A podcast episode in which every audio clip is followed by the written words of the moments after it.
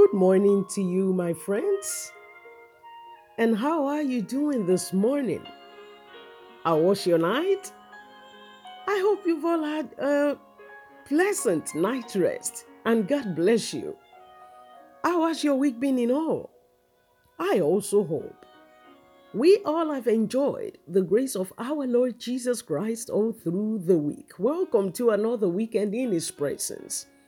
And you are welcome to review. It is your host and your dear friend here, Esther. Good morning, our gracious Heavenly Father. How grateful we are for safe arrival again into your presence this weekend. This morning, we are here to give you, to return all glory, honor, power, praise, and majesty to your holy name. Thank you, Abba, for making it possible to do so. We thank you for our gun week. We thank you for your covenant of mercy with which you dealt with us. Thank you for your faithfulness that remains. Be thou praised, O God, in the name of Jesus. Oh, Abba, as we've come together this morning, I mean myself, together with my friends out there, Holy Spirit, we invite you to teach us yourself. We are here to learn from you, to study together at the foot of the cross. Teach us yourself this morning open our heart and our minds to receive from you. Oh, and as we go into the word, I plead the blood of Jesus Christ upon every heart and ears, standing together with us. Receive the grace of God to apply His word unto the journey of your lives and faith. And at the end of today's session, May we return to give you all glory again. We thank you, Abba Father. In Jesus Christ's mighty name, we have prayed. Amen. Welcome once more to review, friends, and um, let's keep up or or finish a series we started last week it's only a short one to allow ourselves for um, Christmas message or messages. God bless you. And he says, following the King, part two. Following the King, part two. So last week, we saw the sons of Zebedee, that is James and John, present their request for a place of hierarchy, so to say, in Jesus' kingdom. And when the other ten heard about their secret meeting with the king, they were furious, angry. Why were they upset? At the two brothers, even though Jesus explained how things must work in his kingdom to them all. Right. Please first come with me this morning to the Gospel according to Mark, chapter 9, where we shall be reading from verse 33 to 35. Come with me, friends. As we read from the Gospel according to Mark, chapter 9. Remember, we are at chapter 10 last week. Let's go back to chapter 9 this morning and let's read from verse 33 to 35. Verse 33 start and reads After they arrived at Capernaum and settled in a house, Jesus asked his disciples, What were you discussing on the road? But they didn't answer because they had been arguing about which of them was the greatest.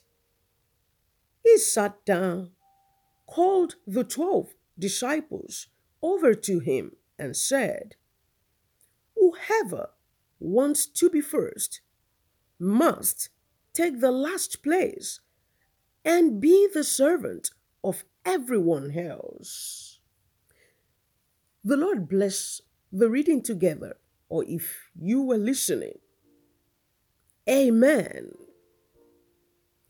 The other ten were angry and felt uneasy because, listen to this, because they wanted the same, or because they had wanted the same. They had all argued about this greatness thing in chapter 9, and Jesus called them to order. And they still went back. This time, two of them, the two brothers, James and John, to ask this same thing. Well, almost same, which means they all never stopped nursing this thought for power, position, or status in their minds, or the thought of one thinking is better than the other and should therefore be favored by the king for a place of power. After the king's answers, both times, I'm sure they probably started to wonder why they had been chosen if Jesus' mission was for service and sacrifice. Ouch. Disappointing, right? Of course, they probably felt disappointed.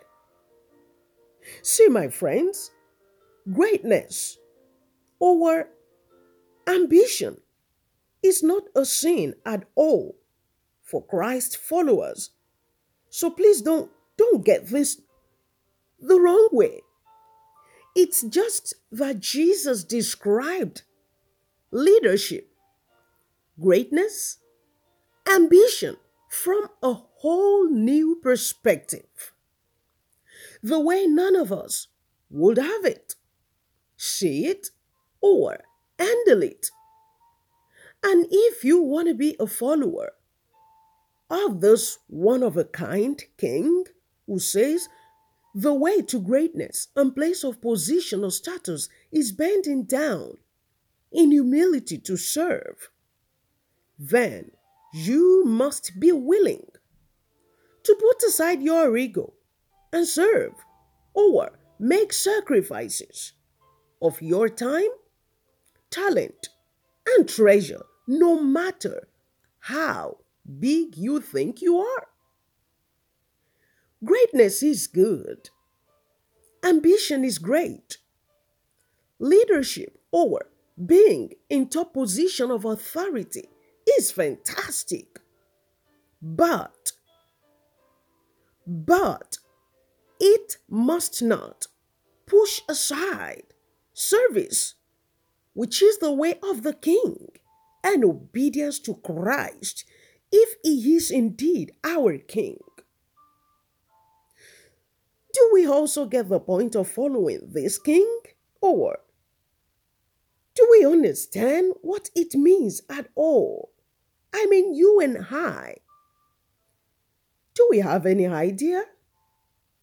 Right, you see, today I want to quickly show us a man who counted his physical greatness, achievements as loss for the sake of the King, Jesus Christ, for the sake of following, knowing, serving Jesus so please, will you come with me to the book of Philippians, chapter 3, where we shall be reading from verse 5 to 8.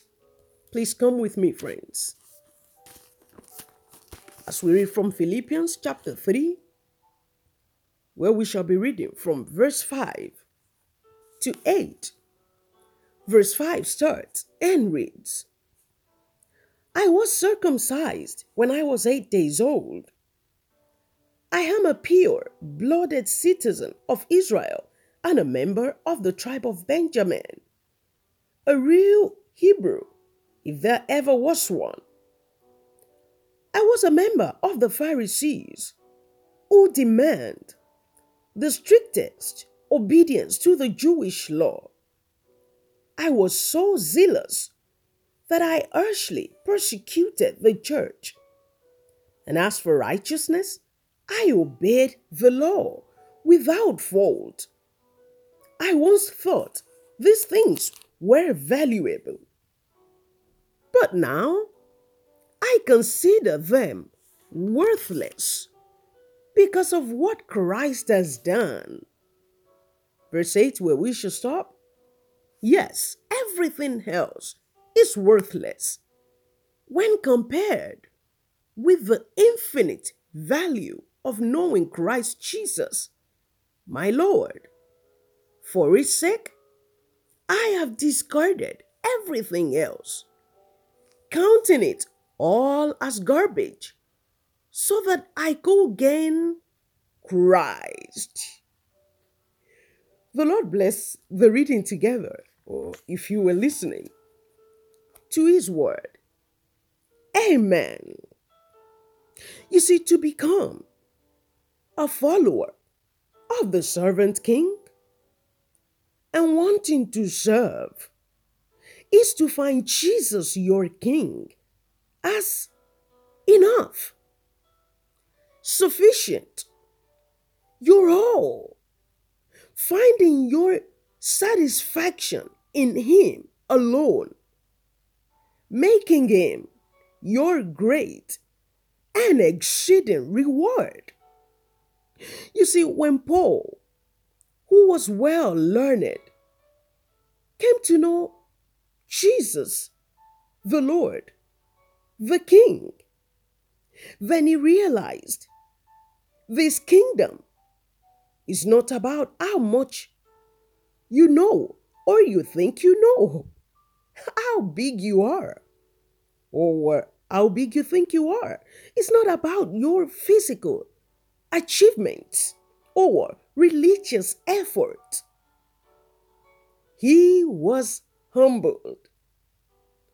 He counted everything he had achieved, not so much of a thing, for the sake of Christ, for the sake of following the king of his heart, the king of his life. You see, the apostles served the believers, the church, everywhere he went, even in uncomfortable circumstances. He served for the edification of the believers and to the glory of God. That is, for nothing in return. Friends, how do you intend to bridge the big gaps you have created because you want to be in position of authority and power? How do you intend to keep up a life of service and sacrifice in following Jesus this season and continue afterwards. Hmm. You see, we need to think about it. Or let me ask you is Jesus still the king of your heart and life? Or you have replaced him with something or someone else or even yourself. Have you put yourself in that position that belongs to only Jesus, the King? I hope you haven't made yourself the King just yet, because Jesus is the only King. Are you his follower? Hmm. Think about it, my friends. And I pray that our able God will give us all abundant grace to keep up with a, a, a life of service and sacrifice this season and always. Let us pray. Oh, Father God, we want to thank you this morning for the power of your word. We just want to thank you for Jesus, his birth, his life, his death, and resurrection. We thank you that people like us could approach the throne of grace because the King Jesus came to bridge that massive sinking gap between us and you. Abba, we pray that you will help us to live a life of service and sacrifice, just like the king lived and displayed to us all to the very end. And as we go about our weekend and into a new week, we cover ourselves with the precious blood of Jesus Christ, our King. Oh, may we return next week to give you all glory, praise, and thanksgiving, bringing our testimonies with us Oh, thank you, Father. Thank you, Lord Jesus. We thank you, Holy Spirit. For in Jesus Christ, mighty name, we have prayed. Amen. Well, I want to thank you, friends, once again for choosing to join me this morning to review the Word of God together on the same topic as last week, following the King. If you didn't listen to us last week, if you didn't study with us last week, I implore you to listen to what we did last week and then come back to this week. I suppose this is all we've got for this morning. I'll see you bright and early again. Oh, lest I forget. It might not be me, it might not be myself presenting um, review next week. Uh, since it's Christmas and we've got Christmas messages for next week and the week after, which is Christmas Day, um, I've got three big helpers, like I always have, every Christmas. Well, they help me once a year, which is fantastic, which is great. So um, I just want to prepare your minds. I think it will be Leah presenting your review um, next week. Um, if you have been with us for a while, you must have listened to Leah uh, present review at Christmas. So expect her next week by God's grace. I should be in the house I should be in background somewhere if I'm allowed. But expect Leah next week, uh, presenting review by God's grace. But until then, may the grace of our Lord Jesus Christ, the love of God, and the sweet fellowship of the Holy Spirit be with you and your entire household, now and forever. Amen.